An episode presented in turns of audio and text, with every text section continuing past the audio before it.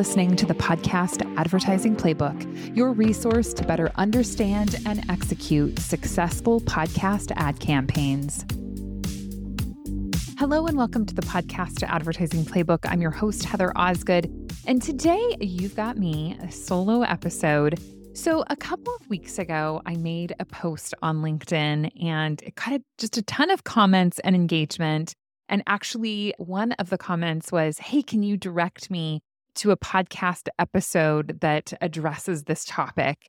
And while I know I have talked about this particular topic several times, I haven't ever created a whole episode about it. So today we are going to be talking about why size doesn't always matter when it comes to audiences. So the post that I made was that I really felt like one of the myths in podcasting is that you have to have a huge audience to get advertisers. And that isn't necessarily always the case. So let's dive into this topic and kind of really just set the stage for what it is like to understand your audience. Now, I will start by saying size does matter. You do need to have a listening base in order to get results. But it's also really important to understand the motivations behind the campaign. Right now, we do have a lot of direct response advertisers that are in the space. So, because they are direct response advertisers, they are looking to get specific conversions. Now, you may have an advertiser that is not looking for that, that that is not their goal. One of the commenters said that they had a very tiny podcast but they were able to get a contract with Unilever. Now, my guess is that with a Unilever contract on a tiny podcast, they really were looking to make that branding connection between the podcast and the brand. Now, this commenter also said that they had interviewed people like Oprah Winfrey and Sara Blakely and some big names, right? So, what the brand is looking for in a case like this isn't necessarily how many gadgets did I sell from this ad. They're looking for that partnership. They're looking for the, I guess, appearance out there in the world that they're aligning with content that they can get behind. So, it doesn't necessarily matter that the audience is tiny because the goal of the campaign isn't centered around the types of results that they are looking to create. So it's important to understand that all advertising campaigns have specific KPIs. All advertising campaigns are created for a reason, right? There's not a company out there, at least not very many, who want to say, like, hey, here's a whole bunch of money. Let me just throw it at you. And I don't really care what happens to that, right? Especially when we're talking about bigger organizations. They're very calculated in the things that they do when it comes to advertising. There's a reason that they're making those decisions and they're expecting some sort of an outcome. And those outcomes can can vary as I just mentioned, right? It could be that they're looking to sell gadgets. It could be that they're looking to align with content that they feel like supports their brand or conveys a certain message to their audience. It could just be that they want more brand awareness, period. Now, if we're looking at brand awareness, though, we probably are looking at a bit of a bigger audience, right? Because I want to have enough people know about the product that I'm talking about. So, why is a tiny audience, or shall I say a smaller audience, sometimes better than a bigger audience? Those are really the things that I want to talk about today.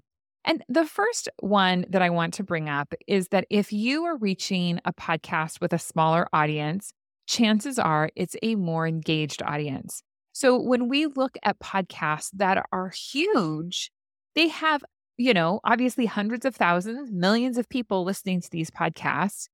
And people are there because often there's a superstar attraction to that podcast. They're there because the information is very readily available, right? If I'm looking for maybe content and I want to see a, a, speaker, maybe I'm going to find that speaker on Joe Rogan because he's got a million people on his show, right? So there's just more publicity around that podcast. So more people are going to find that podcast. That doesn't necessarily mean that each of those people is super dedicated to the show. When you have a smaller podcast, people are there because they really want that content, right? Now, I'm sure we've all had those listening experiences where we start playing a podcast and we're like, not for me, right? You can tell it's smaller because the production quality is really poor. You can tell that it's smaller because the content just isn't well designed, it's not well executed. And yeah, people aren't going to hang around. And really, that audience probably is very small because the content that's being created really isn't warranting any sort of listenership. But then you have podcasts where the audiences are super dedicated and they're there because they really like the person. They're there because they really like that host. Potentially, that host is going through a period of life that they can share. Maybe they have common interests. Maybe they have a common sense of humor. Maybe they just really love the stories that this host is telling. So there's this piece that is getting that person there. Uh, I also think that when we're looking at smaller niche audiences, they can be talking to a really just specific group of people, right? Within a specific industry. If you're going to you know, start a podcast and it's directed toward dentists, that's a very specific audience. And it doesn't have to be a huge audience. Number one, to get results for the advertiser. But number two, just to be a, a strong force. You know, I was talking to a podcaster the other day who specifically created a show for photographers looking to really build a photography business that's not a huge audience, right? There's not tons and tons of people out there. But this podcaster was able to get really nice ad buys because different photography companies were sponsoring her show because they were trying to sell products to photographers, right? That's a very specific niche audience, and people are there for a very specific reason. And that leads to a very high level of engagement. Now, I haven't talked about this in a while, and I want to bring it back up because I'm so excited, you guys. Next week's episode is with Rob Greenlee. I just finished recording it and we talk all about YouTube. So please make sure you check it out because it's really a great episode. And we talk in that episode about intentionality of podcast listening. And I haven't, like I said, mentioned this on the podcast in a while, and I want to bring it back up again because on average, people listen to 80% of a podcast episode. The average length of a podcast is like 40 minutes. So when we look at how much content someone is actually consuming on a podcast, it is so much higher than in other forms of media. When we look at YouTube, when we look at social media, God help us all, reels are going to kill and have killed our attention span, right? They're just these snapshots of information that are coming at us so quickly. There isn't that level of engagement with that type of content. So, when you've got an engaged audience, that speaks volumes because that person is there with so much intentionality. They're there because they want to be. You are listening to this podcast right now because you want to listen to it, right? There's 4 million other shows you could be listening to, but you're here listening to me talk about podcast advertising because it's a topic that is near and dear to your heart or something that you want to learn about. So you're here with so much intentionality, and that's why it's important. The other thing that I think we really have to look at with these shows is that there is less ad clutter, right?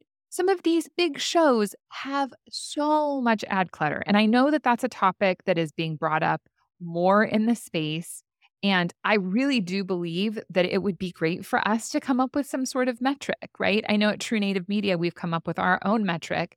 But if you've got a certain number of minutes of the show, those minutes should only be represented by X number of minutes of ads, right? I know when I was in newspaper, we were very strict about that, right? You wanted your editorial to advertising content to be evened out. You didn't want to have a whole newspaper just full of ads. It had to have editorial content, and the editorial content had to much outweigh the advertising content for it to feel like a real publication. And I think podcasters really need to think about that when they are creating podcasts that if you take a 30 minute show and you put in 15 minutes of ads, right? Or even 10 minutes of ads. That's a lot of ad to content ratio. And that's going to turn your audience off. There's only so many ads that a person can sit through. even if they're great ad reads, right? Even if they're engaging and interesting, when you get to, you know, the fourth, the fifth, the sixth ad, people are just not going to be attention. And when we talk about these larger podcasts, oftentimes, not always, but oftentimes they are really stuffing their shows with ads. So when you look at that more targeted, that more niche, that more engaged, that more intentional audience, it also often comes along with less ad clutter. So I think that that's really important for us to look at. The other thing that I want to point out is that having worked with many podcasters over the years, when I work with someone who has never done ad reads before, there is an eagerness in them, number one, to monetize their show and to make money as a podcaster. But number two, there's an eagerness to do the ad read. There's an excitement about the products that they receive.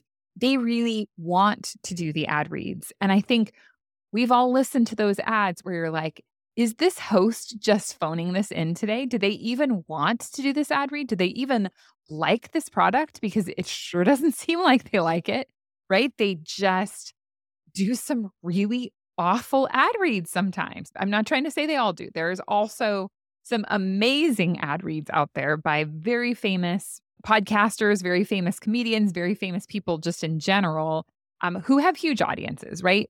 But I will say that oftentimes that smaller podcaster is excited for that brand. They're excited for that ad. They want the campaign to succeed. And there can be so much power in that. So, really, I just think that we need to think about all of these elements in podcasting. Now, as I mentioned at the beginning, you do have to have an audience of some size, right? Or else you're not going to be able to reach enough people to make it make sense. I know when I first started, um, gosh, this has been now so many years ago. Um, but when I first started, I worked with a podcaster that had 500 downloads an episode, and it didn't work. Nobody wanted to buy her show. It was just too small because the audience was too small.